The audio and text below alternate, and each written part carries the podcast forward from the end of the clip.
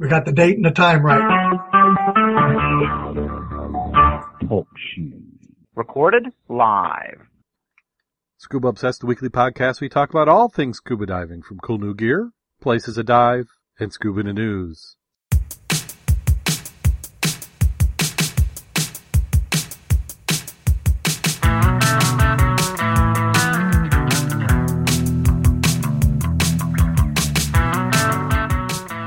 Scuba Obsessed episode 276 is recorded live March 17th, 2016.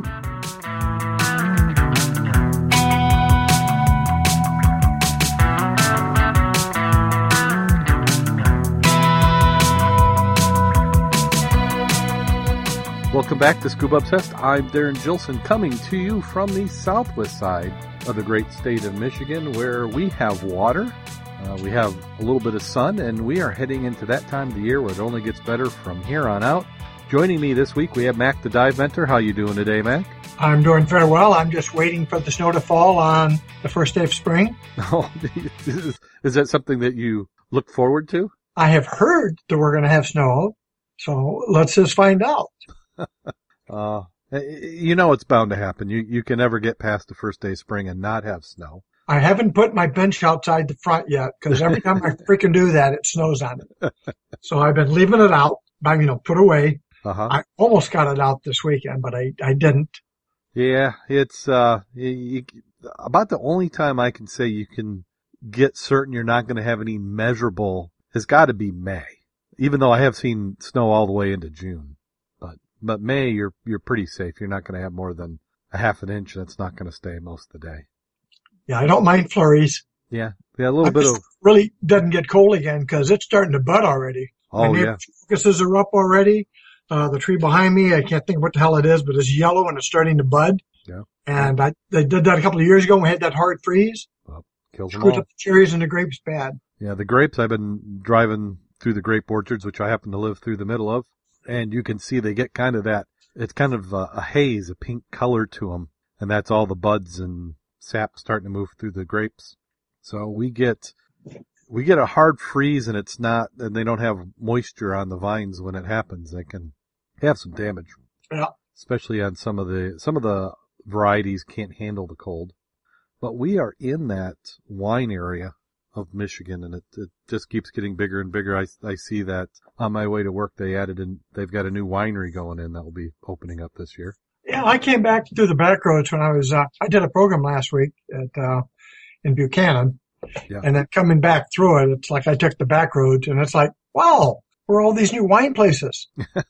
Seriously. And not only that, take a look how many places got those hop lines out for Oh making yes, beer. yeah, They're all hops. the place. Yeah, there's a there's a companies trying to I won't say monopoly, but they really want to dominate the market here. And Michigan doesn't even really rank Uh, because I even looked at putting hops in my property. I've got about 12 acres here I could put in, but the cost is ridiculous. I mean, you can spend a lot because it's high poles, and then you have to figure out how to harvest them. And I just it it would it would take about 15 to 20 years to pay off your original investment. So I decided it wasn't quite worth it. But somebody thinks it's worth it because they're putting them in all over. Yep. Yep.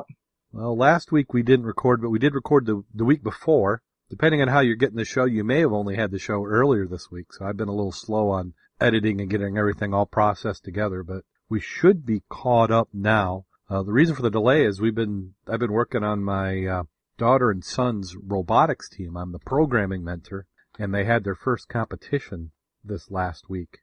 So most of the primary buildings done and they did the competition. Out of 40 teams, they ended up coming in second in the, in the, in the second alliance. So, uh, did real well. So next competition's in about three weeks.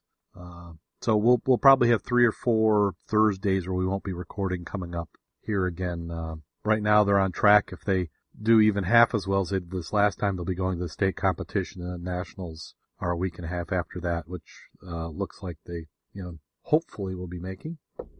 Uh, we, well, I- I was going to say, I know that the uh, high school was busy all day.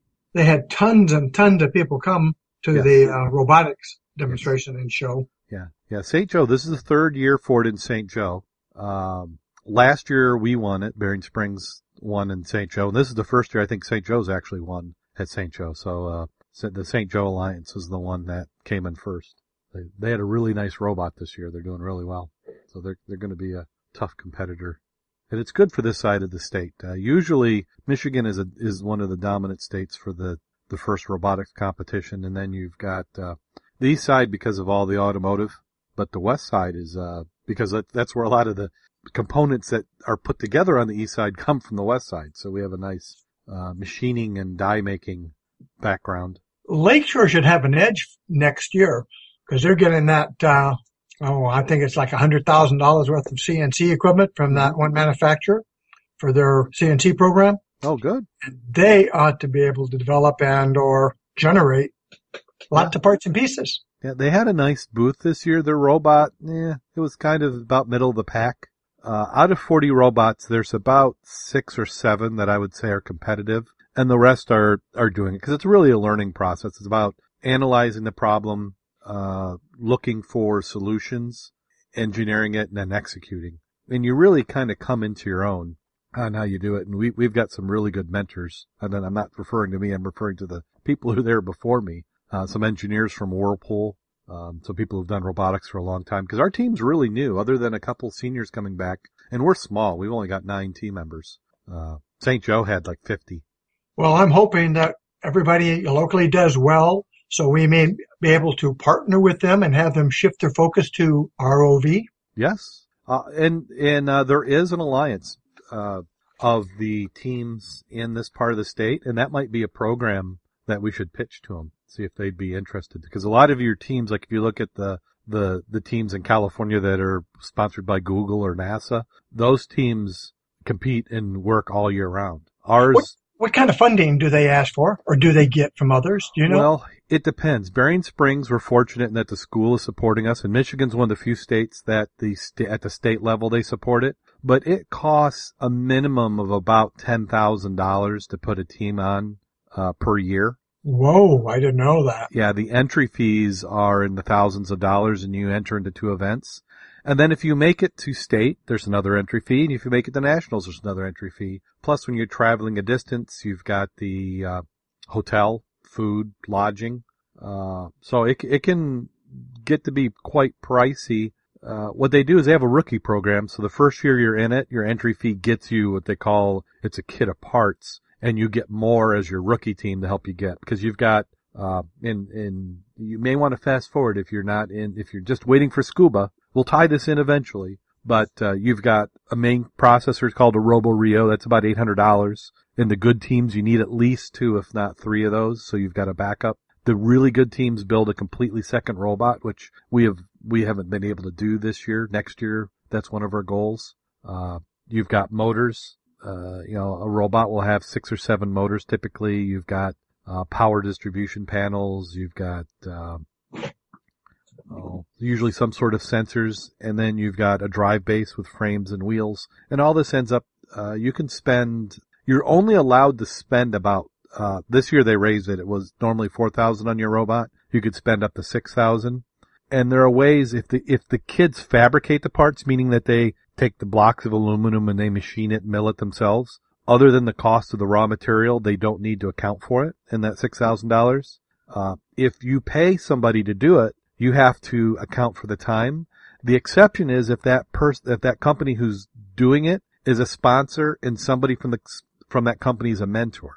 And this year we're fortunate in that we have a, a four axis master machinist is a, is a mentor and his company has sponsored the team. We also have a, a manufacturing maintenance engineer, you'd call him. He's a guy who, who he repairs equipment for die and machine companies. So he's got this rolling factory on wheels plus a shop and that's where we've had our frame and welding done. And then you've got team members like my son who's a welder and you know, uh, the machinist son is also learning machinist. So it, it's really good in combining all these skills together. It's, it's an excellent program. And I, I, one of the things that they always talk about every year is they're going to do an underwater competition, which hasn't happened. But, uh, there are schools, uh, at the high school level who are doing underwater competitions. So I don't think it would be out, uh, too unusual to pitch something like that and see where they could come, what they could come up with. I'd like to thank everybody who's in the chat room tonight. We have, we did, we fired up TalkShoe. We may do this. Just drop us a line if you're interested and you want to know where the chat room is. We haven't always been doing it because attendance has been a little low and it can be a pain, but we haven't found anything better so far than TalkShoe, even though I know it's there. Uh, we've, we've kicked around the idea of doing video other than hassle and bandwidth. You know, some people are doing a lot with Twitch. Uh, if you're in the big cities, then you got tons of bandwidth. I've seen people do three or four services, Google or YouTube, uh, streaming. But right now we're doing audio only. We'll, we'll be doing video here soon. My first two attempts haven't worked, so that's why you haven't seen it. But again, thanks Vanessa and Surfer George and we're going to jump right on into the news. The first article is a follow up. We have an ex treasure hunter who's been kept in jail over gold found. U.S. judge is keeping former treasure hunter in jail again failing to answer questions about the location of 500 commemorative gold coins discovered from a 19th century shipwreck. Thomas Tommy Thompson, 63 of Columbus, Ohio, was arrested in 2005 and jailed because he failed to appear in court to disclose the whereabouts of gold coins discovered in 1988 and the wreck of the SS Central America. Last December, Thompson was sentenced to one year of supervised release, a $250,000 fine, and 208 service hours of community service, but the sentence was not taken, would not take effect until he revealed where the coins were. On Monday, U.S. District Judge Algernon Marbley of Ohio found Thompson in contempt of court and ordered a civil lawsuit over the treasure, said Jennifer Thornton, a spokesperson, uh, spokesperson for the U.S. Attorney's Office in Columbus. Marbley also continued a daily fine of $1,000 until Thompson reveals the location of the treasure. Thompson's lawyer cannot immediately be reached for comment. Thompson told the court in December that he had a stroke and suffered from chronic fatigue syndrome, short-term memory loss, and other physical problems. He apologized then for not appearing in court previously to answer questions. Thompson and his former assistant girlfriend, Alison Antekeier, pled guilty last April to criminal contempt after they were arrested in January 2015. The two have been living in Florida Hilton Hotel under fake names and paying with cash after a 2013 arrest warrant was issued in a civil lawsuit over the proceedings of the shipwreck discovery. So what's your thought on this? well, a thousand dollars a day, and that's been almost at least half a year. That's a lot of money. And I, I'm not quite sure I understand that if he had told him where it was, he'd uh, had what one year of supervised release, paid a fine, and been done with this. Do you think it's because he he has so much money that he's willing to wait him out? I don't think you'll have that much money. And besides, if you're in freaking prison, you not a lot of fun. You can't spend it. And when he talked about the stroke he had, I think I would have pled uh, not short term but long term memory loss. Yeah. And yeah. I don't remember where it was. Yeah. And I'm not advocating you do this, but wouldn't you think if you were him that you would have taken two or three stashes and stashed yeah. it. And then when they wanted you to release it, you just say, oh, well, yeah, you maybe you wait six months so they really think that they're sweating you out and you go, here, here's the stash, but the rest of it I spent. Cause who are, who are them to, say that you, that wasn't all of it? Yeah, it, it was obvious a little bit devious, so that's something right. he might have done. Yeah, but he doesn't appear that he wants to share any of it. But then again, he, he may not remember. yeah, yeah, that, I think that's what he's, he's trying to, to do here. He's trying to give his lawyer something saying, well, his memory loss and other physical problems are preventing him from being able to tell. I just know that if he had 500 coins and if you went for the bullion value, you're still talking less than a 1000000 mm-hmm. And if you're talking numismatic, okay, you got more than a million, but not, not a lot. It's not worth it until you sell it. And right. to sell it, you have to have it. Well, right. Plus, they're pretty recognizable. Well, depends if you sell it other than the United States. And quite often, you know, if you're trying to get rid of hot stuff, you'll pay it to an unknown and take a, you know, huge yeah. discount, but you got the money. Yeah.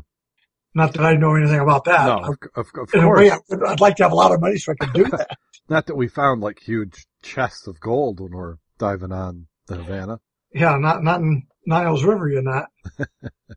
And then how about this one for a little bit of a ride? Scuba diver gets sucked into a nuclear power plant down in Florida, and it looks like he wants to sue. I'm going to have a problem with this and, a couple of items. You know, there is a buoy. Well, I wasn't close enough to read the label that said stay away.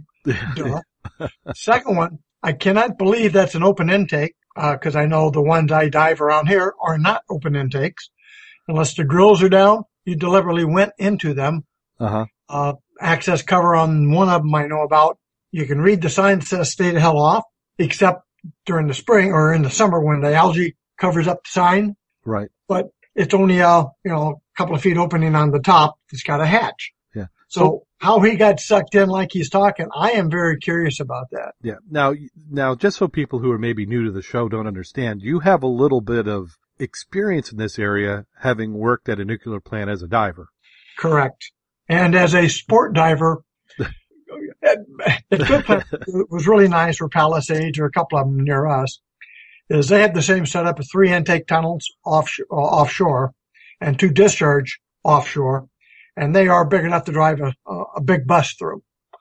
But the ones that we have are embedded in a crib, and in the crib you've got sides to it that are open, but a body can't get through it. Now, if the ice impacts have knocked a section down, then you can't. But in Florida, I don't think you got much ice. No, I'm not picturing they do. So I would be very surprised if they did not have a grill section.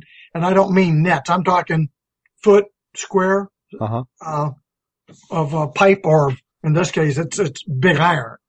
So you're not going to get sucked into it. And if you make yourself big and go to it, you can sort of get yourself plastered to it, but you can peel yourself away from it, get that side angle, and get the hell out of the way. Right. Because But they, they've you- engineered it for not because in Florida, not only are you going to have divers and people, but you've got aquatic life that you Yeah. want to get out. And, and by the same token, that doesn't get chewed up by the pumps. What it does is it goes through the pipes and it goes to what they call, it's like a big swimming pool and they call it a forebay. Some places it's covered up like here because you don't want to freeze over, Mhm. but it's a forebay. You've got different grills in it that prevents people and or big objects from getting near the pumps, which you don't want. And you have that before you get to the, the screens that filter the water before it gets to the pumps. Right. So you're gonna, you've got a couple of layers of protection to prevent persons or big animals getting in there. So if you do get in, you're not going to swim against it. I'll tell you that. Average pumps, there's about 250,000 gallons a minute per pump. And if you got three or four or five or six or seven of those sucking on water, that's a little bit of a head, you know, you're not going to swim against it. But once you get into the forebay, you know, you got light, you got air. You can always come to the surface and breathe, inflate your BC, and depend on what kind of forebay they have, it may be a while before somebody can hear you yelling for help. So here's what they're saying at, at the the plant. This is according to the uh, St. Lucie Nuclear Power Plant's uh, of Florida Light and Power. Uh, the diver saying he did not see any warning signs anywhere in, where in the area, but a FPL spokesman said there's writing on the buoys that says "Stay back 100 feet." Uh, said nothing is more important than our safety at the nuclear plant, which is the reason we have protective over intake piping. The diver intentionally swam into one of the intake pipes after bypassing a piece of equipment to minimize the entry of objects, which is, is kind of what we're assuming because you, you're, it's, if you're out diving, you're, you know when you come from natural to man-made. Well, you got to have your, your charts and the chart should be labeled Right. intake pump. And when you look on shore half a mile away at a nuclear power plant, Right. duh, Well, and then the, the question is, how do you get that close? Because here in Michigan, they're getting a little bit wiggy when you get near the plant. Right. You now have uh, buoys on the perimeter of the plant property and you're not to go there. The Coast Guard will come out and talk to you.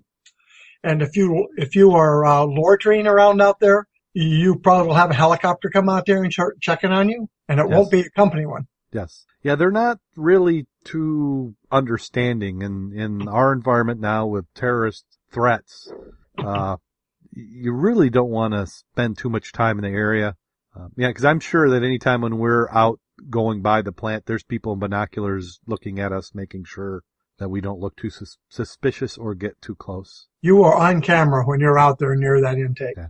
And, and I know of working security in other facilities, not at the nuclear plant, that some of the cameras I've got now have really good zooms. Absolutely. Night vision and all. Yeah, yeah. So, yeah, he's, he, to not be intercepted before he got there meant that, uh, it, it almost seems to be intentional to me. I mean, I, It'll be interesting to see where the lawsuit goes. yeah, Yeah, because why would you instantly all of a sudden do lawsuit? That just seems like somebody looking for a money grab. Yeah, I read one of the events on it and part of the phone call because the the di- second diver came back up and said he, he went down the pipe, came up. Of course, his wife is on board the other boat and going nuts. Mhm. So she's calling 911. So it sounded really good from what I was hearing from the surface, meaning the lady, the phone call. hmm But again, I know the grill work. You get down there. It's, it's not as simple as he made it sound.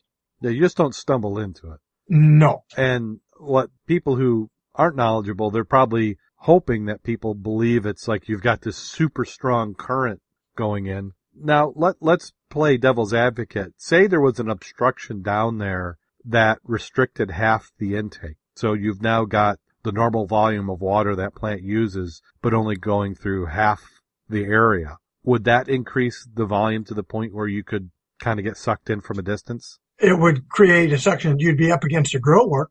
Okay. But unless you went through a hole or a opening that was designed for you to go through it, you're not going to go through it unless a screen is down or something. That's what we used to call them as screens. Mhm. Even though they're not like a screen screen. Yeah. Yeah. Okay. So that's that's kind of what I figured. You know, we'll have to we'll have to see how it plays out, but it does does sound a little suspicious. Yeah. It's a good thing he was wearing a wetsuit because I'm sure he had a few moments on that ride from entry to exit. Yeah, because even if you now let's say what what would the the point of somebody be? I mean, other than saying it was an elaborate scheme to try and get sucked in, uh, would they, they be down there maybe looking for fishing lures? I was thinking if you're around the intake structures, you're looking for downriggers like we used to do. Mm-hmm. Before they made it, uh, you couldn't do it, meaning after 9-11. Yep. Um, up until that point, we could dive out there. It was good fishing. Mhm. So we dived the intake structures because it would capture downriggers. They'd get ta- tangled up on the outcroppings and the screens we're talking about. Yes. So we'd harvest them. hmm Ooh, It used to be very, very lucrative. Yeah. And then they made it off limits for us and the fishermen. So nobody goes there. Yeah. So you, you, th- there probably isn't a whole lot of downriggers anymore because you're not supposed to be there anyway. Correct. Okay. Well, next one we have is from undercurrent.org. It's a dive magazine. They say a death attributed to rental gear. Article posted in March 2016. In New Zealand, uh, a coroner in January, Brandt Shortland, after investigating a 2013 death of a Kiwi physician diving the world-class wreck of the Coolidge, put much of the blame on the death on faulty rental gear. Shortland said the equipment provided by Aquamarine to Dr. Lusande was substandard. The air in her dive cylinders, which had a high water content, would have failed New Zealand standards, and the cylinder contained foreign material, most likely from cleaning. The cylinder valve may have been damaged and the cylinder possibly overfilled. There are no records of when it was last tested. Her re- regulator was in extremely dire condition, should have been replaced with 10 grams, 10 kilograms of weights. She was overweighted and had dive boots and fins that were too big. She would have been working harder in the water and become more tired. Uh, the, the coroner said, uh, the diver wasn't experienced enough to know her equipment wasn't safe. In his defense, the Aquamarine owner said he had bought the gear from the Australian dive company a year earlier and only been in use for two months. Furthermore, it had been in storage in the hot and humid conditions for about 10 months before police examined it. Coroner Shortland claimed that uh, the doctor's lack of experience should have been clear to Aquamarine as she w- as uh, would have been her ill-filtered equipment, fitting equipment. However, it was also reported that the doctor had been diving nine years, and this is her fourth dive on the Coolidge, which seemed like she had plenty of experience to know good gear, good gear from bad. And I would think so at that, at that point. You would think so, that you would at some point, but the foreign material, there's no excuse for it because that shows that you did a really crappy viz and Well, the, sloppy. the key, the key, it didn't say what, what the problem was. It, they said lousy regulator. So what piece killed her? Because overfilling the tank ain't going to kill you. No. And in fact, we sort of sometimes may fudge on that. Mhm. They get a little more oomph in there. You're not 10%. If you've got gravel and stuff, as long as it's on the bottom and not into the air valve, meaning, you know, and you've got the, the, um, the standpipe and stuff to prevent that, it's not really smart, but it doesn't interfere with the air generally. Well- so the tank didn't seem to do it. So I'm curious when she, they said about the regulator.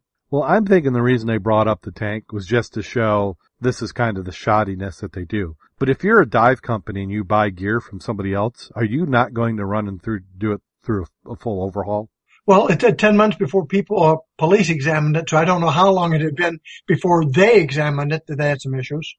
So they said it had been used for two months. So they bought it a year earlier. So that's 10 months and then used it for two.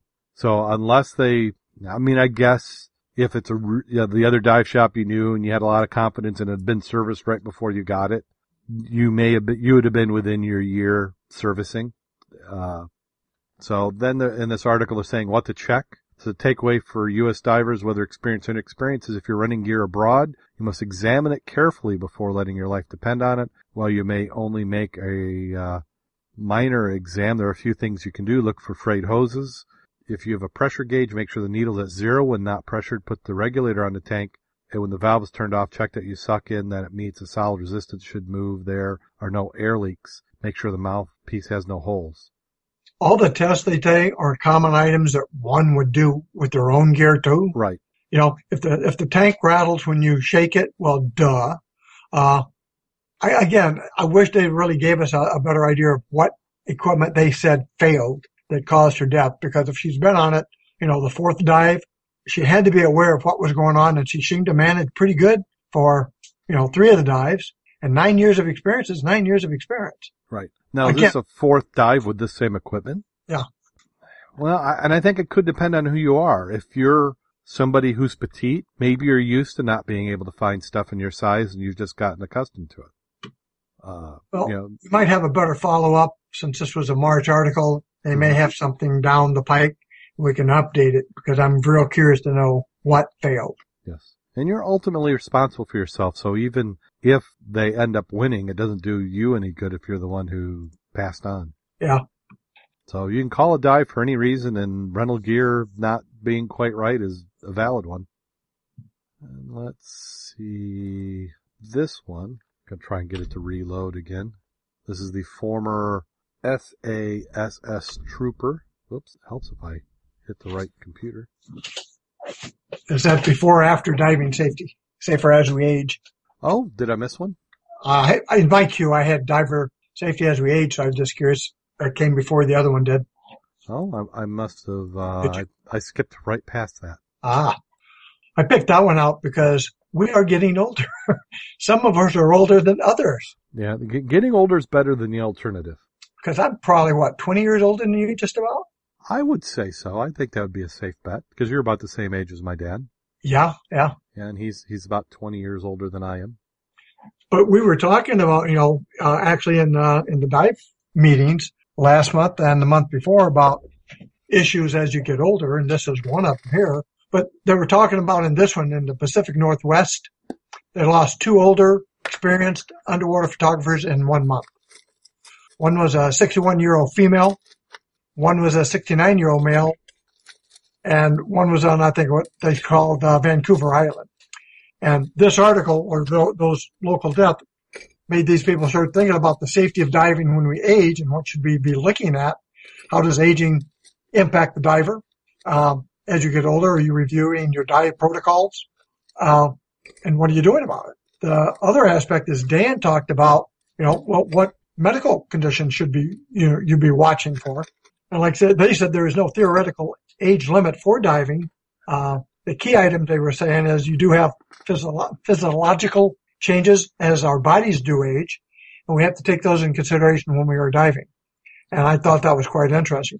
Their key item was, as an older diver, you should stay in condition because as you get older, you tend not to. And up here, that five months of winter kicks you in the butt if you're nothing but eating during Thanksgiving and Yes. Christmas and the holidays. You may get a couple of pounds on.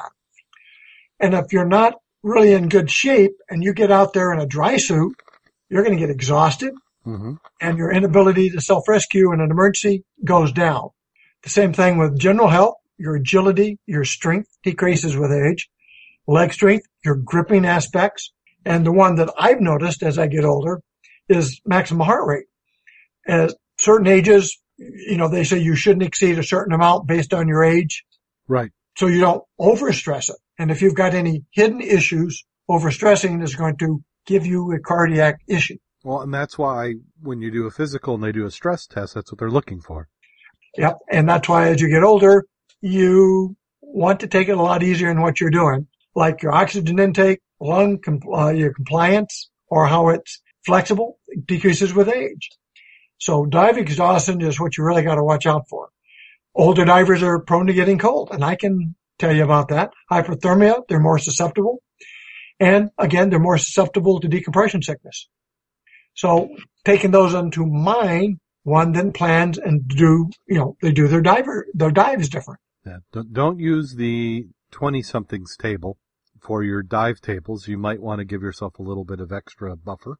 Well, it's like a lot of us use the geezer gas, you know, you get old, you're going to use the nitrox, but I use it on the air table to give me an edge. Uh, when we're diving the river, just because I could cross the river last year with a current doesn't mean I can do it this year, especially early in the season. I need to build myself back up if I let myself go. And again, just because I did it last year doesn't mean I can do it this year. And again, as I get older, it's sometimes harder to say no because I want to go dive it. So you gotta, you know, you, you gotta watch yourself a little bit too. Yeah. Yeah. It's easy to push yourself because mentally you may have that mental, uh, thought of, you know, I've done this before. So, you know, the, the mind's willing, but the body may not quite be there. And that's why I think as a club, we've consistently planned our dives in the beginning of the season to work up to the tougher dives and the deeper depths. Yep. Well, like the last couple of months, what is what have we been talking about? Um, all the time, hopefully safety is, hey, what, we're working under the ice. So what do we say? Watch out for free flow, uh, free flows. Make sure you got an ice regulator. Mm-hmm. Take a bailout, especially when you're under the ice. Uh, we've been talking about emergency protocol, uh, like last night or on the meeting on Tuesday. What did we talk about? We need to redirect ourselves as what if you go diving and you lose your buddy, you come up, he's not there. What is your plan of action? A lot of it depended on what was your call on the surface? What was your dive plan? Who is it? Is it somebody with a rebreather who's going to be there an hour longer than you? Because right. we do a lot of solos up here, but hopefully they're planned solos. Everybody knows what you're doing. Uh, so you got to be cautious. Yeah. Yeah. Yeah. You have to account for everything and dive within your ability and it's not a race. Right. And anticipate, well, what would I do if? What if I do get caught in there? What if I do lose my air? What if I do get really exhausted? Mm-hmm. And that's the item. Keep that in your mind and use that as your guide. Yeah. And, and we're fortunate because we've got a lot of experienced divers. Uh, we have things in the boat like we're making sure that we have O2 available and we're diving conditions that we're familiar with. Uh, but if you're you know, on vacation and you're doing something different, then you need to account for that. We, we do have a tendency that we babysit fledgling divers and those who do not have a lot of experience based on what the dive is with us. Right. We're, we're profile. We're not a training agency, so we're, right. we're not, we're not going to take somebody who doesn't know how to dive and train them to dive. You get that from your instructor. Right. But we aren't going to intentionally put you in a situation where we're not, we're not comfortable with you being there because we've, we've got to save ourselves and you if something happens. Right. Our, our biggest issue is as we get older, we do have a lot of experience and we have a tendency, as we still do, is solo. Yes. And that's because we're by ourselves. Some of these items could strike and, uh, yes. you might want to take that into account as we get older and we're learning to do that, I think. Yeah. yeah and that, and that's the thing with a, with a solo dive is that if, you know, let's, let's say worst case scenario, you have a heart attack and somebody's not there, they can't help you because you know, by the time they find you, you've spit out your regulator and you're done. Right. And at least on mine, especially on the river, I've already got a flag attached to me. So mm-hmm. at least you can know where my body is. Yes. You're not going to be up there wondering where is he. Yeah. I mean, you may find me an hour too late, but you're going to find me. Yeah. And that's still better than not. Yeah. Wow. This is a positive article. well, but, it, you're supposed to think about it because, hey, every time you get in the water, you've got a potential. Yes. So you got to make a plan for it. And it yeah. is a risk. It's, uh, sometimes we like to downplay it to family members because sometimes you, you we may get a little bit more grief because it, it's as as much as it like to be played up, it is an extreme sport. You are taking your body into a condition that is not hospitable for human beings. We don't have gills. We can't breathe underwater. It is high pressure, but it is a blast. It's a lot of fun. Well, and, we spend a lot of time shallow water. You're talking less than 10 feet, not in fast currents, grubbing for bottles, you can always come up because quite often you're in six or seven feet at, at most because yes. you're right near the shore. And we do a lot of that. Yeah. Yeah, we, So we do when you have that. shift- You know, when you shift to the wreck diving, that's when you see a lot more and different type of planning come into effect. Yeah. And there and there's things that you have to account for. If you're coming from some place with warm water and good visibility, we've got conditions that instantly take even an easy moderate wreck dive into extreme conditions. We've got cold, we've got dark, we've got low visibility. Uh, sometimes you can have some currents even out in Lake Michigan. You got waves. So those are all things that uh, will will increase the complexity of your dive. And here we've got an article. Former SAS trooper aims across the Atlantic in a whale named Moby, and they say he's 73. That is, is that old? No,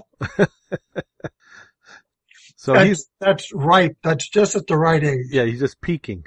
Yes. starting to peak. So he's and being an SAS trooper, I wouldn't write him off. I mean, this is a guy even at 73 who I think is going to be pretty tough. Hopes to sail 3,000 miles to America in a 65 foot homemade whale. And that's not your normal vessel, a homemade whale. No, I I put the picture on, uh, TalkShoe. Oh, I had TalkShoe come up. I put it on that. The Uh-huh. pictures are, are really neat of the whale. Yes. So anybody out there can at least see what we're talking about. Yeah. That's pretty big too. He's a big guy. I mean, that's, that's, and it's pretty hefty. I wonder how that is a sail. It does not look, it looks like wind would just play havoc with that. I was just looking at that for the same reason now that you said that. Yeah, it's, uh, but I like it. I think it's cool. 62 tons, Yeah. 62 Wow. tons. 20 Yeah. years to make and a hundred thousand. So he started when he was, uh, 53.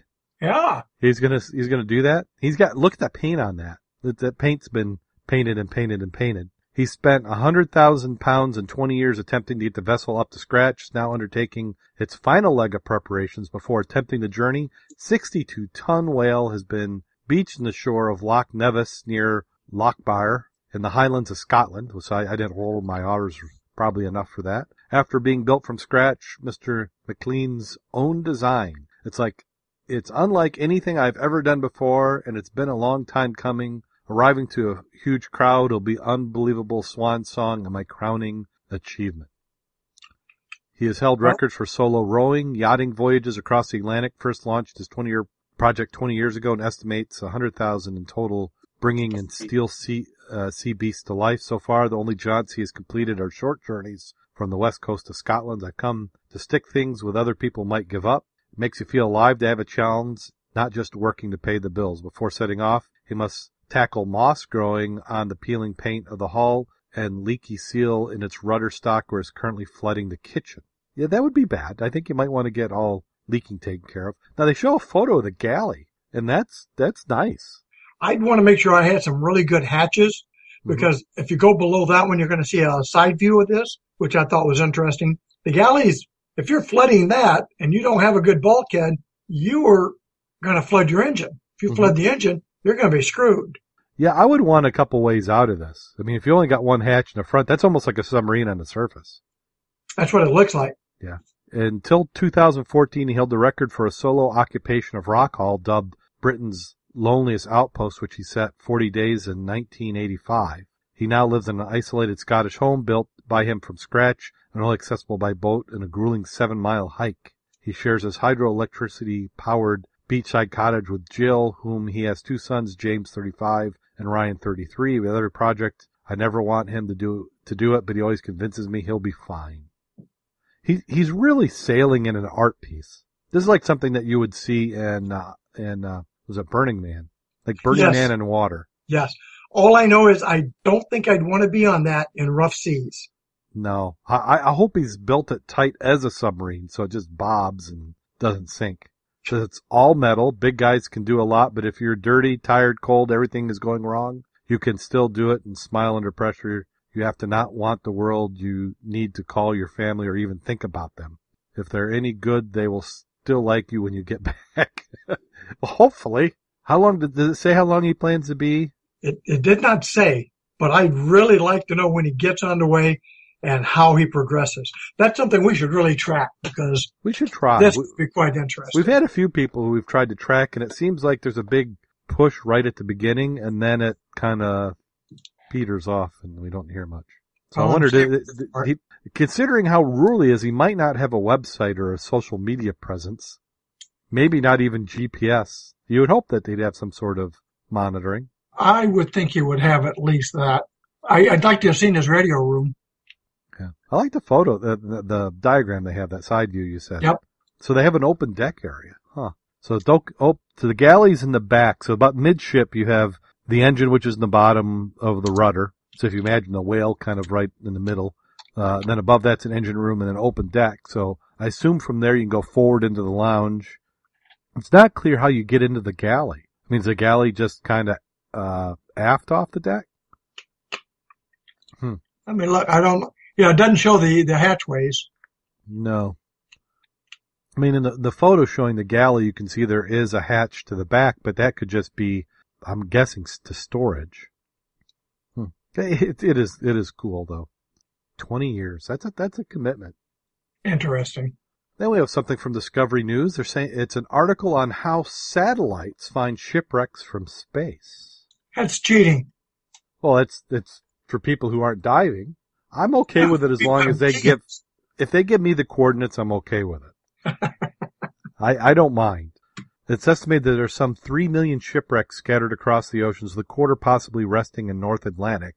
Now satellites can be used to help locate these lost ships according to new research. And, and we've heard of this. There's a, we've had articles over the last two or three years of people using Google Earth to find shipwrecks. Some are known, some are unknown. Uh, in the study published by the Journal of Archaeological Scientists, marine genealog- genealogist Matthias Baeye at the Royal Belgian Institute of National Science or of Natural Science and colleagues explains the wreck produced suspended particle matter (SPM) concentrated signals which can be detected by high resolution ocean color satellite data such as NASA's Landsat 8. Distinctive linear plumes of those particles extend as far as two and a half miles downstream from shallow shipwrecks and are therefore easy to detect from space. Landsat 8 data is free and therefore the method presented in the study is an inexpensive alternative to acoustic and laser survey techniques. So what this is saying is that there are particles that are stirred up by these shipwrecks that they could detect. Researchers begin to study the by analyzing four known wreck sites near port of Zeebrugge, Zeebrugge, Brugge, Buggy, Zeebrugge. If somebody pronounces that correctly, I probably wouldn't wouldn't tie it to the word. On the Belgian coast, located three miles of each other in a sandy seafloor less than 49 feet of water, the wrecks are all civilian vessels. Two ships, the SS Sansip and the SS uh, Samvern, sank after being mined during World War II. The Swedish steamship Nippon collided with another vessel in 1938, while the SS Neutron, a Dutch steel cargo vessel, went down in 1965 after hitting a wreck, presumably the SS Sansip. so that that's not that shallow if he if he I mean it's pretty shallow if he hit it. Would you Mhm. say? Using Yeah. tidal models in a set of 21 cloud-free Landsat images, researchers mapped sediment plumes extending from the wreck locations. They found the SPM plumes originating from the site of the Sansip and the Samvern, which had substantial portions of their structure unburied, could be traced downstream during ebb and flow tides. No SPM plumes recorded in association with the SS Neutron and the SS Nippon, which are already buried deeper in the seabed. Yeah. Uh, You know, this, this makes sense, and I guess it's an alternative way, but what it's saying is that the wrecks need to be fairly well exposed, and I think they need to either be fairly shallow or in areas where you're going to bring the plume shallow. hmm So it, it, it's, it's, it's one of the many ways you can find, but I doubt they're going to find a lot of new ones unless they're just in areas where they haven't looked before. The advantage is that all this data is there and, you know, this, this is a good off-season thing to do. Well, I just sent you something. Let's see here. Uh, submarine detection by satellite by the Russians. Oh yeah. Well, I know that there was uh, that a, a lot of submarine detection, either by satellite or even by plane, as the sub moves through the water, displaces the water and creates a bulge in Yeah. the water, and they're able to measure that bulge. Uh, a lot of these, you know, geo- geological satellites actually have a alternative purpose to, to track these types of of act, this type of activity. Let me see. Did you send it to me? Oh, here it comes. So I'm pulling it up now. And it says U.S. satellite sh- shadow Chinese submarines. Yeah, that's the second one, Oh, okay. which means we already have the technology. Yeah, Yeah, that one's from it's- it's like 2010. Item they don't talk about a lot, you know. No, no, well, because we don't want to remind people or our adversaries or you've got this, even though we're not technically in a Cold War, you have a lot of these, oh, we're friendly, but not really friendly. Yeah, big time because the Soviets are really out in force and so are the Chinese. But the Americans really don't hear much about it because our politics are based on elections right now. Right. Yeah, they talked about 380 feet is what they're averaging right now in the shallows. hmm But 360, 70, 80 feet, that's pretty significant for sport divers and wrecks. Right. Yeah. Yeah, for a lot of the wrecks that we'd be looking for, because as, as interesting as a wreck is, it's deeper than 360 feet. We're not going to get to dive it. So now you're in a whole different class of, of wreck. Yeah. We really want, I know there are five to 10 wrecks within 25 miles of St. Joe that are less than 200 feet. This is sort of interesting. I just looked at an article here. In the late 1900s, sub-hunting satellites, 1990, hmm made headlines. American sci- scientist Peter Lee was caught and convicted of passing sensitive information to China about the so-called radar ocean imaging project, which involved the UK and the USA. And I didn't want to go into a lot of details, but they've been doing this for a long time. So that's what, 25, 26 years? Right. And the technology has only improved. Right, right. Because, uh, well, he- he- here, here's our venture down into the, the dark side, but we, we put the Hubble telescope up to look out. Yeah. There is another duplicate to the Hubble telescope up in orbit that was pointed down. Right. And did you see that brand? The, the new one they went in that's supposed to be, I can't remember, it was 10 times or 100 times better than the Hubble, Yes. the deep So- space one. Yeah. So there, there are those that are even better than that pointed up. And you, and you ask why was it pointed down? Because they're, the, when, they engineered the Hubble, they took advantage of the engineering to use it for spying. Sure. And the way that we have been able to validate it, so it's not a conspiracy theory, it's true, is that when NSA or whichever agency had it got done with it, they donated it to universities trying to find a university who was willing to use it. So that's how it got out is it was like, what do you mean you have another Hubble telescope? And, and that's what happened. So it's well documented if you want to go take a look at it. I, I can't, I, I read it a couple years ago and I can't remember who, who actually has it now, but, uh, it is, it is available out there. And that one I bet didn't have the eye problem that Hubble did. or was, or was fixed similarly. yeah. So there's a lot, and that's it's all good things. Um, you know, one one thing that we're currently doing, and people are surprised, is that the Soviet Union, no, say Soviet Union, it's no longer in existence. The Russians uh, actually have spy planes. I don't. Did you know this, Mac? That fly over the U.S. Yeah. Uh, don't even start me on that one. How we agreed to that to begin with is like, I don't want to talk about it. Well, see, actually, and this may be where I, I differ from you. I don't I don't really have a problem with it because we we did it because we thought if we let everybody see what we've got, then it just creates false impressions. And I, I have enough confidence that the only reason we agreed to do that is because anything that we wanted to hide, we knew it wouldn't be seen.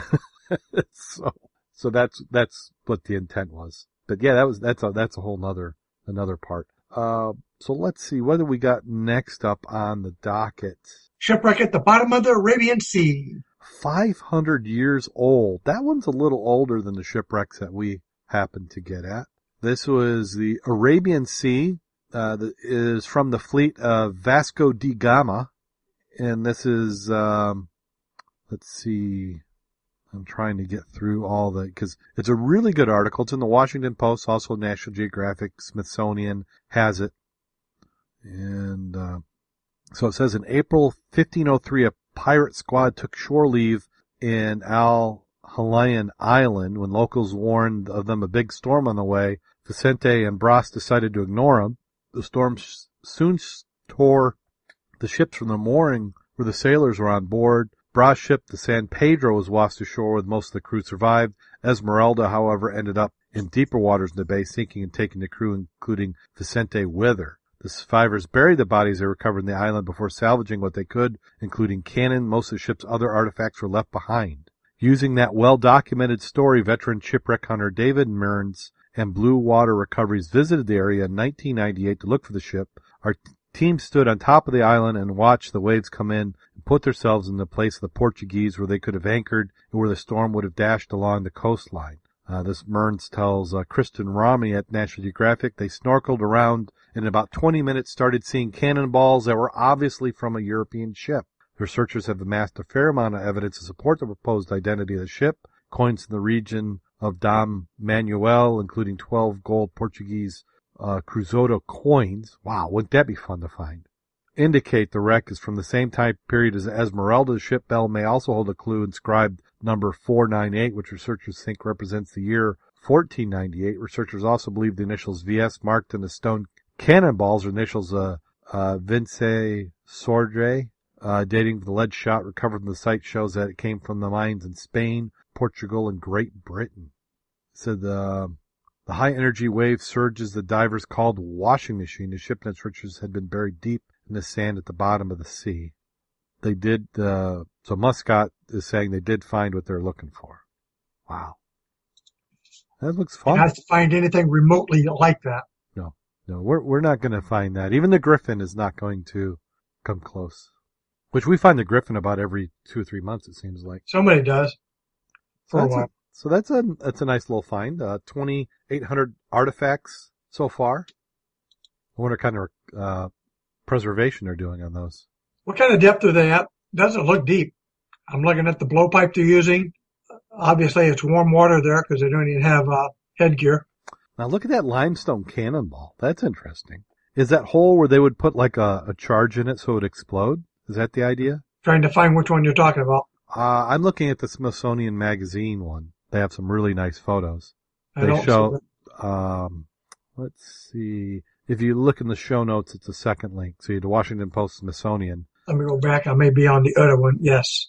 Yeah. And that one has some really nice photos of the divers. And, you know, they're diving without hoods. They do have gloves on. I'm going to guess that looks like 30, 40 feet maybe. Single Oh yeah, you can see it. Yeah, the aerial view is very, very good. Yeah, eight, eight they're they're just using regular 80s, uh, you know, recreational. They're in, you know, they got wetsuits on, full wet This is this is interesting from the aspect that cannonball. hmm You know where you're going to find something very similar to that? No, What if I tell you in the Nile in the St. Joe River? well, we have cannonballs like that in the St. Joe River. Uh huh. Huh. I'll be darned. That's the first one I've actually seen. I, I was talking to an old, I mean, an old guy. He had to be 90 something several years ago when I was up diving. I'm not going to say where on the air here. hmm He asked, did I find any of the cannonballs made of stone? And I'm thinking, excuse me? And uh, we were talking a little while and he was very conversant, very knowledgeable, described the items with the, the hole that you would put your charge in, similar to what this appears to be. And, uh, I kept thinking of the old type devices that used it was what they, is like a mortar. Are you Mhm. familiar with Fort Sumter? Yes, yes. right? The big round ones, So you put it in and it's like a big mortar. It just kicks it out. Right. That would be ideal for that. hmm Well, he actually had located some in the river and was wondering if we had ever found the cannon. Ah, now he, when so in the St. Joe River, who would have used stone cannon? I mean, that would ha- that would indicate that it was really old. Uh, you're talking 1600, 1650. Yeah. Okay. And then the other rumor that came out and surfaced this year was, did we find the other cannonballs Oh. that were supposedly noted during some operations that were underheld or taking part in the river? No. And that's why I've been chomping at the bit to get back in the water to go look in that particular area. Hmm. No. Cause it, it all, you just have to be there at the time where they're exposed. Cause like this this- limestone, if it, if you could not see some man-made, like either the hole or like this particular one that we're talking about in the photo, if you didn't see the groove, Yeah, that would just be a stone on the bottom. uh, possibly, yes. Especially if it's buried with half of it. You think Yeah. it was a big boulder. Yeah. And if you had enough of them, you might not even realize it. I mean, Yeah. it, if you had complementary items, uh, boy, that would be a blast to find that. Oh man. Yeah. I don't blame you for wanting to get in the water for that one. And that ship's bell, I mean, that's a, that's an excellent find. These coins. I'd rather find the coins in the bell. They're easier to put in your glove. Yeah, Yeah. they say they're gold. AH 809. That'd be cool. Wow. Very good. Con- congratulations to them. Uh, it must be fun. Yeah. I, I'm still always interested on what is the return for investment for all of these shipwrecks. I almost didn't mention that. Say what? I almost didn't even mention that because I was thinking the same thing. Well, I mean, I, I still want to know because somebody's subsidizing it. You're Yeah. finding gold. Somebody's going to cash that gold in Well, to help subsidize that. Well, you know, the funny thing is when, when we found Max Rack, what was the one thing that some of the papers who carried that story said? That was the most hits or activity they had in their magazine ever. And it was because just how interesting these things are and what a global appeal. Yeah. So there can, there's a lot of soft return on investment that can happen by this. You know, if you're a university, uh, it's interesting. It gets you in the press and then people maybe want to spend, you know, their, their college money going to your university because you, you do work on projects like this. I, I wish we would get permission, you know, legal permission to dig out the nose. Because where that windlass is, that's where the chain locker is. You need to uncover that because that's where we're going to find something to help identify what that wreck was. Yes. Yes. And I, I really feel that that, the reason we did not find the mast and the rudder is I think it fell off because I think that's the one that rotated upside down. hmm Everything fell off. It finally sank where we found it. We're going to find the wreckage if we go from that to the west. Okay. So the west would be, would be out, would be out deeper then. Deeper and towards a very populated area. hmm You know where I'm talking. Yes, yes. But uh, the thing, the advantage of going deeper is it's most likely could be still exposed. Yes. And I was always thinking how much, you know, the mast falling out, would it have impacted the bottom and stuck? Oh, You know what I mean? Well, maybe it'd be worth taking some time next time we're out at that site and mowing the lawn, maybe in that direction you're thinking. Right. Because that would also explain why the dead eyes are still on board, but none of the rigging is around us. Yes, yes, very true.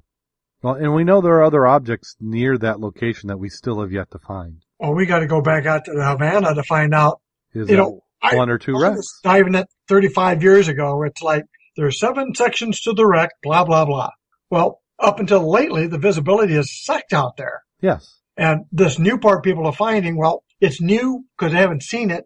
But when you start finding taglines on it and bottles, Yes. it's not that it's not that it hadn't been found. People didn't realize it was a different part of that wreck. Well, well, and and for people who don't know, we're talking about there's a wreck called the Havana. It's probably the most dove wreck in between St. Joe and South Haven. Most popular. It's a big, nice beginning wreck, relatively shallow uh, wreck, but it's it's been well dove, well documented. But we, uh, everybody seems to dive a different part of it. and the sand covers it up and sometime you don't find diddly squat. And then sometime the last couple of years, we've been finding more and more and more of it. Yeah, yeah. So you have we're rediscovering what people have been diving, and the funny thing is, before GPS and everybody was doing Loran, you you had your general coordinates. You would drag an anchor till you snagged something, and that's what you would dive. So there are three or four different groups who could be diving the same wreck, but diving different parts of it, and maybe many of us have not dove the whole thing until last year. Uh, so I, I personally think it's the same wreck. There's still a few in the club who think it might be two. I mean, it'd be exciting if it's two, but Well, I know there's a, there's a sailboat out there, but I have never found it. We dove it. One dive turned into a night dive. When we came up, I'm way the hell off where the boat was anchored. Mhm. And we had just been inside of another vessel that had broken bottles down through like a galleyway. Mhm. It was not the Havana. And we have never found that one again. wow. I mean, that's it's almost like the ghost ship. Yes. Yeah. So something opened up and you found it. Uh, and that, and that can be the case of it. That, and, and people don't understand how we have so many wrecks. Go down your roads, see semis going down, and think we had the equivalent on the Great Lakes of ships. So there were a lot of them, and many didn't, you know, many sank, some weren't adequately documented when they went down. So there, I think there's probably twice as many wrecks as we even give credit to. Yeah, it does depend on which one you look at. If you look at the grand totals, estimates go from 6,000 to 15,000. The standard is a little over 10,000 wrecks in the Great Lakes.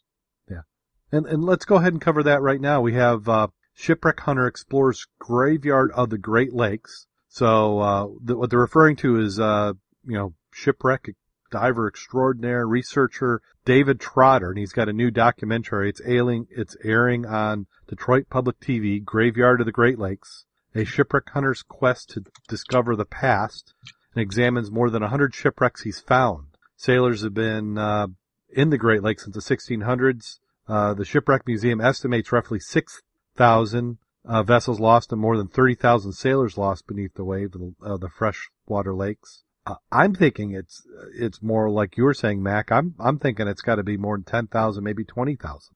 It's a lot because they don't really count. You got to remember in, in the early days it was called coasties Uh huh. and coastie because they didn't have radar, they didn't have good directions, and they didn't have good boats, and they didn't want to go. The old saying is, "Don't swim, don't go offshore any further than you want to swim inland Yes. or back to shore." So they went around. So if a storm came up, they beached the darn boat because Yeah. they could always undo it later. Right. And sometime beaching it wasn't enough. Yeah. Yeah. I mean, and there's some times where ships have sunk several times and, you know, that, that counts. And then there are other times where they've just gone lost or intentionally sunk. I mean, there's Yeah. been plenty of those. So, um, and, and I have to make sure I get caught up in the show notes because he's, they've got a link. So on Vimeo, uh, we've got a video and it shows 50 minutes, but some of the shipwrecks, and I'm assuming these are all found by Trotter, Yeah. the SS Daniel Morrell, uh, the Keystone State, the New York, the James B. Colgate, which is a whaleback. Uh, whaleback almost looks like a submarine riding on the surface. SS Hydrus, SS Isaac M. Scott, SF GP Griffin. And how'd he find these wrecks? He looked for them and spent a lot of money and time finding them. So I look forward to, to watching the video. I haven't had a chance to, to, to watch it, but it's available out there. Yeah, Trotter's about 75 now, and uh, he started diving in 1963. And like you said, he has he basically spends his life on the water. Yeah, yeah. I don't know, is he married? Yes. And she must be very understanding or There- happy he's at sea. Book out there about some of the older guys. Uh-huh. Uh, You got to read it because it, it took a little bit for the family. Yeah. Because you come Thursday, I mean, it's just like jumping. Sometimes people start, well, Saturday's good. I can get off early Sunday or Thursday. Let's start out Thursday night. And then they come home late Sunday. So how the family life suffered a bit. I would think so. And then you've got some articles on uh, methane gas. Yeah, I sent those to you. I don't have them here on mine. I Okay. could try to refine them. Yeah, I, I've got them. One is, uh, and what we're referring to is giant gas bubbles explaining the mystery of the Bermuda Triangle. And these were three different articles talking about that. And what some of the thought is, is that if you, if you followed this last season in Siberia, they've had these giant, I mean, guess you gotta call them sinkholes or craters that have formed. And what they're saying is that methane gas, you can have like a methane hydrate, which is like frozen, and it goes from this frozen solid state to gas and just blows, blows up. So you have, if that happens underwater, which they're saying as the earth changes, that these things can happen and blow, you know, put a lot of bubbles in. The, the idea is that if this happened underwater and you were a vessel going over this, the density of the water with these, with the gas in it would be enough to make you sink. So you, you found a variety of articles talking about this. Right. And a couple of them actually showed a methane or a leaking. I don't know if there's a man-made or whatever, Mhm. but they brought a boat over and tried to let it sink. Mhm. And the only reason it sank is because the agitation and kept getting water over the back end of it. And eventually it did sink. Yeah. But the theory is you get a, that massive explosion. So you get all this bubbles at one time. Mhm. If you could replicate it, you would sink because you just don't have the buoyancy factor anymore. Yeah. And once you got the water coming off the gunnels, you're screwed. It, Mythbusters did an episode on this and they tried to sink it. The one thing they found, because they did like bubblers, and they Yep. found that the, the process of the bubbling created a current that actually kept you from sinking. So even though the water density was less buoyant or, or less dense, so it, it made you less buoyant, the current or the upwelling that was related to the bubbles coming up ro- rose you up. But I, I do believe there's a certain type of eruption. I mean, imagine if you just displaced half the water with like a solid bubble, I could see that breaking you up. Or if it wasn't even over your vessel, because vessels aren't tremendously flexible. I mean, the Titanic proved that there are situations where brittleness can not be your friend, and we've got many of uh, early steel vessels in the Great Lakes that sunk because of you know waves having a trough that came out under the bottom. I like to listen to some of the versions that you can hear about. This is by uh, a lady by the name of Flora, and she works at the Galactic Federation of Light. and it, it basically says the Bermuda Triangle is a six level water vortex leading to the hollow earth that opens whenever it gets activated. Sinkholes all over different parts of the world are entrances or openings, portals to the inner earth made by and will also be used by the Garthians, a highly advanced civilization inside the crust of the earth, to emerge to the surface when the time for disclosure is right. Remember that the earth is hollow. The time for earth's transmission, transformation is near. Not all can be explained from a scientific point of view, but from a spiritual point of view as well. Expect the unexpected. So that's an interesting. yes. That is an interesting perspective. Yeah. I mean, everybody's entitled to their beliefs. Uh, that's not one that I happen to share with her. yeah. Well, no, there's some other ones. I like this one. This guy here works at a golf disc disc golf area. He says, first off, the Earth is not a hollow. Second, if you believe there's a subhuman race known as uh, so whatever living inside the Earth, you're just downright crazy and off your rocker. it's, it's interesting. Yeah, like. oh, not to make fun, but that is entertaining. I know, but I love the UFOs better than that, though. Yeah, we have to get some more of those. Maybe we, maybe we need UFO podcast. We can we can be the Art Bell. We need Moof. more water. MUFON, yes. Yeah. We need we need more underwater UFOs. I mean, if you're gonna hide, why not hide someplace where we tend not to go? I mean, that's a place to hide. I tell you. Oh yeah, yeah. Okay, and I think we do have a video. I have one question. You don't know what MUFON stands for, right? MUFON sounds like something that you do not want to have bump into you. it's Mutual UFO Network. It's what that stands for. Yeah. It's really neat to listen to. I mean, well, hey, come on. I like all sorts of weird stuff. When I worked nights, I used to listen to Art Bell. And there were times where, you know, depending on who he had on, you could kind of, you kind of get into it. And it seemed like, and I think he scheduled this way, that it was kind of like a little hook where they tried to get you to kind of go, oh, I guess that's possible. And then about four weeks in, you, you, you, you know, if you were gullible, you could buy into it. But at some point you had to just like shake yourself awake and go, this is cr- insane what they're trying to pitch. You know, uh, yeah, the earth is flat. Yeah. So I think I've heard that too. Yes.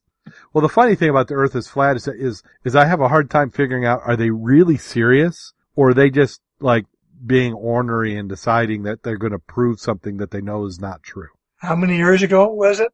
Was it true?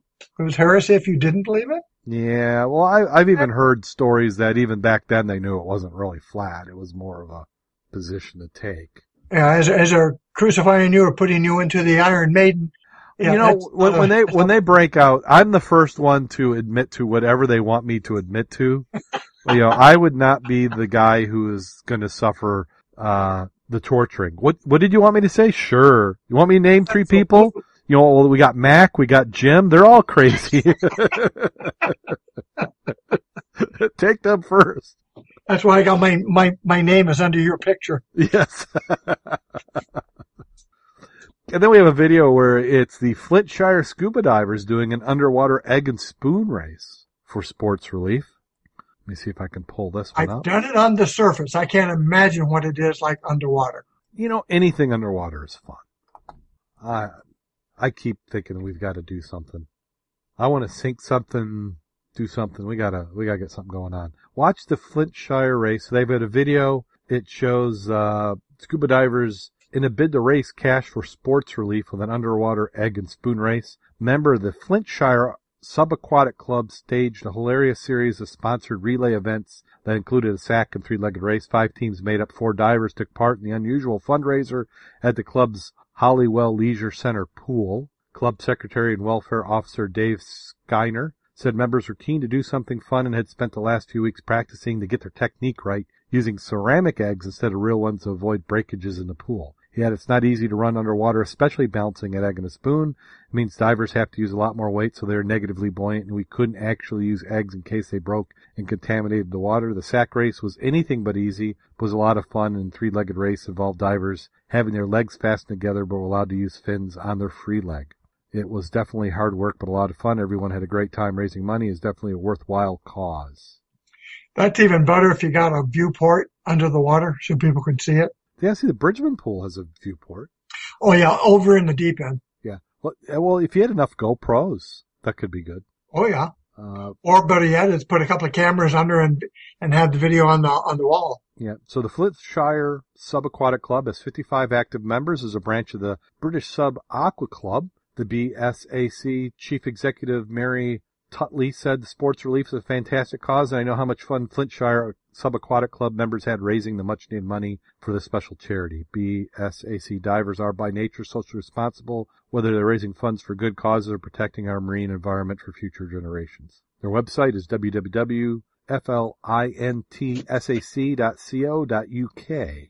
And then they're accepting donations at Sports Relief Challenge, the club's fundraising page. So good for them. Glad they were able to do it. Looked like they had fun at the same Yep. time. And they have to be, they're in the northern hemisphere, so they're coming on their diving season just like we are. Yep. So that does it for Scuba in the News.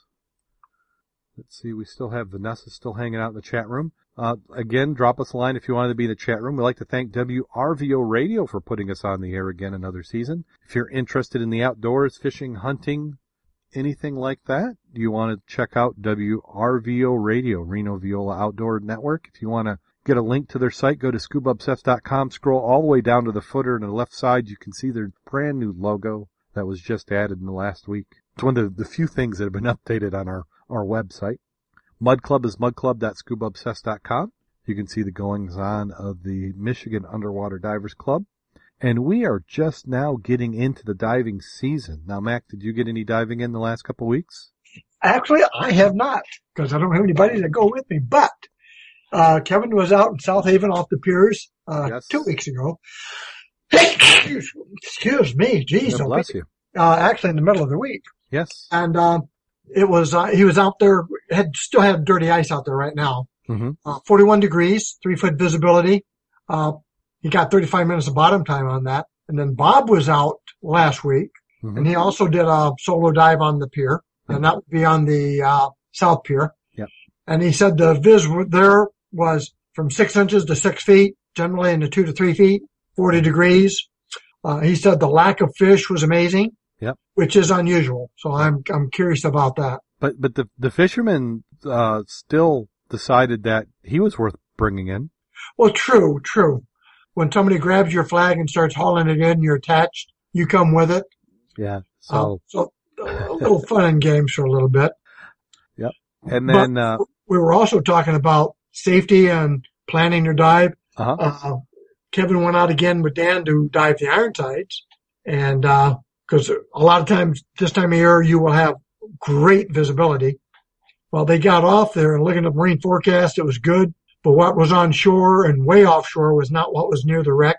They had high winds, um, and they they decided it would better not to dive it because the winds increased, gusting to 30, and if you're down there and your anchor drifts, that could be a bad day. Yes. Yeah. Because you only have two divers. So if you're diving in teams, it's a deep wreck, even with a bailout.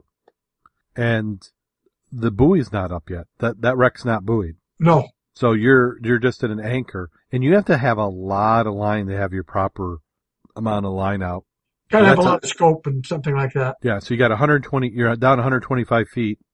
So you've got to have 600 feet, and then and and strong waves like that, you'd want more. And that's still not a guarantee. You're not going to pull it. You're not going to pull your anchor. Yeah, So and that's a long, long way down, a long way back. Yeah. And So it's prudent to just call it. I mean, it was nice that they're able to get out. I'm personally a little surprised that they were tempting it that early in the season because all us older guys, we usually like to ease into it. So we would do Havana, uh, you know, maybe a few other wrecks, maybe even the Ann Arbor Five. Yeah, now they did do their deep chamber dive Yes, they, so they, preparation for this part here. Yep, and I think that's good. I, that that certainly from uh, just uh, understanding how you react to depth, that's a good thing to do. Uh, so you did get that that pressure, uh, but a lot of it's just that muscle memory and getting everything all in. But they felt comfortable, and they're they're younger guys, so uh, they felt good. But they did the prudent thing because they said this, the Coast Guard met them co- as they were coming in. The Coast Guard saw them coming in, and they also turned around. So I think the Coast Guard was kind of a little curious what they were uh, doing. They're they're getting ready to, to to to fish out the foolish guys. I think Kevin said when he's when they saw that he, they had on dry suits, they didn't look as worried as they were originally. Yeah. But it's nice that they were out there paying attention to what's going on. I Yeah. like, It's it's good, and and it's and really for them, it's good practice. It, I'm sure that it's got to be some boring days, and uh, you know, we, we do not want to be the guys that you're rescuing, but we're glad to see that you're there, able to absolutely. And I don't care if they do come aboard my boat and check for, or No, whoever's boat I'm on. More No. power to you because I want to make sure you have the right stuff. I may need it. Yeah, yeah. And we've last year, I think every one of our boats got stopped, Stopped. at least once. Yep. And the most common offense was out of date flares. Flares. Yep. So, and what they recommend is all your flares don't have to be in date, just one of them. So you want to do every year is do a flare buy, check the date on your flare, put it in there. Cause you can have 8, 10, 20, 30 flares because they really don't go bad, but they have to put an expiration date and they have to check. And if they're expired, that's a violation. I don't know if they really give that many tickets out. I haven't heard anybody really had any fines they've had to pay, but it's really a service to make sure you're okay. Now, if you don't have life jackets or other things, I think it could be. And there's also, I've heard of some, there's some gray area about really who has jurisdiction, but we're not going to complain because it's, it's good for them to, to help everybody be safe. Yep. And Wolf's open house is next this weekend. Yeah. So if you buy your flares every year at the open house, you always know you got clean ones and new ones. yes. Uh, now you didn't get a chance to go to Chicago, did you? I did not. I elected not to. I looked through the courses and the materials and, uh, there was not anything I really wanted to attend to. Uh, we did have several people go. I have not talked to Kevin, but he went. Jim did go and talked about it at the club meeting. Uh, he also got food poisoning while he was there. So he had an unpleasant 24 hour period. Yeah. He said he was, he was happy that the hotel was accommodating. Yes. Uh, Kevin also did go to the, um, Ann Arbor one and he should be going to the, uh, Ghost Ships also Saturday. Yeah, if you're going to Ghost Ships, look him up. He, uh, jo- you know, joined the Mud Club Facebook page, and you can connect with him there. He's been, he's, he's heading up, so that's going on this weekend. And he will be trying out the, uh, rebreathers, which is Oh, a gosh. really, really good He, opportunity. he, those guys, they're making me jealous. You know, he, he he's because he actually he, he's gotten his boat in the water a couple times already. Here we are this time of year. Unfortunately, I don't think we broke the record. Usually by our our record is like March 23rd uh, for being on the Havana. I don't know if he quite beat that. Uh, he's been in the lake, so that counts, but they haven't they haven't gotten out to a shipwreck yet. Oh, we did have a good start though. Yeah, so we're looking forward to this. This is this should be a good diving season. Yeah, I'm looking forward to the river though. I love the river. So uh, Vanessa in the chat room says, "Tell Mac you can look at the shop I work at, La Jolla Dive. Lots of pictures depending on how often she does dive tours." Okay, great. So thank you, Vanessa. We'll we'll take a look at that. Uh, also see people throughout the world. We have uh, Tara down in New Zealand. I I see her on Facebook from time. I wonder how her diving season is going down New Zealand. They should be about wrapping up for the year. They're you know, as we're coming into our season, they're they're going out.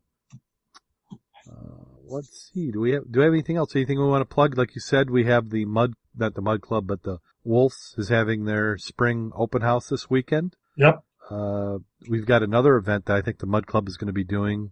Uh, was it the Baptist Church Sports Program? One of them in the area. Yeah, it's tentative. That's in April, I believe the 23rd. Uh, we still got to coordinate how many people because of all the dates, several people have conflicting items for that Yes. same Saturday. Yeah, I I think I'm I'm I may be in Missouri, depending on how the robotics team does.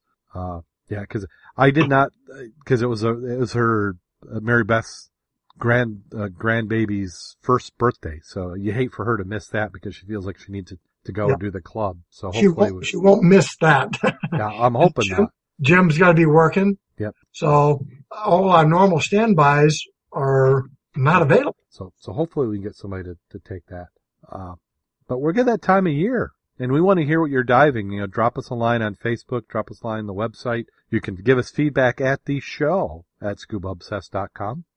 And see, I, th- I think that pretty much runs through everything we got to plug. Visit your dive shops. We're, we're getting to the point now, if you haven't got your stuff in, uh, you need to get it in. You know, double, double check all your tanks. Uh, make plans for getting them visualized, uh, you know, vised. If, uh, it hasn't been done in a year, it needs to be done. A lot of times if you run like me, it always seems like I'm such a cheapskate that they start going bad like June or July. So maybe take the advantage and get them done early. In fact, I got a tank at Wolf's I got to pick up. Uh, also other podcasts. Uh, I need to call up, uh, Rich Shinowick at Diver Sync. So if you're into the podcast and, you know, one little over an hour of us isn't enough, make sure you check out Diver Sync. He's still podcasting. And then Pod Diver, I think they're still active, and there's a few others I've I've heard of. I'll have to double check, make sure they're still active, and we'll do some shout outs on the air. So I think it's that time of the show. Are you ready? Yes, sir. During its heyday, the Wells Fargo Company employed a number of specialized stagecoaches, such as one with a church for Sunday operations. One of the more popular models featured a darkroom on board, so passengers who took pictures could have them processed en route, and the prints developed at their destination. One day, a stagecoach equipped with a darkroom was headed for Wichita when passing through a small town. It was intercepted by a local marshal who said, Halt! In the name of the law! What's the problem? the stagecoach driver asked. You should know that the operation of the mobile darkroom is illegal in Kansas, the marshal said. At this point, two psychologists on horseback arrived at the scene. One of them said, I suppose that we have here is a classic case of Oedipus complex. The other said, no, it's much simpler than that, just, a, just an arrested stage of development.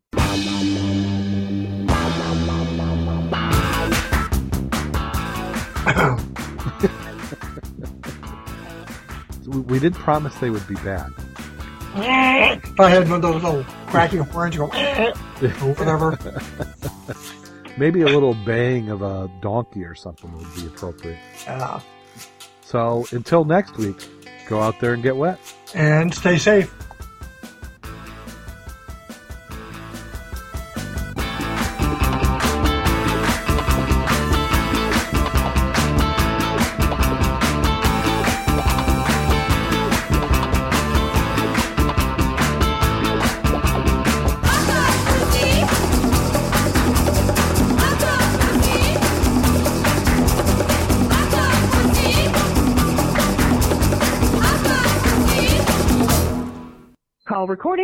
Been completed. Woohoo.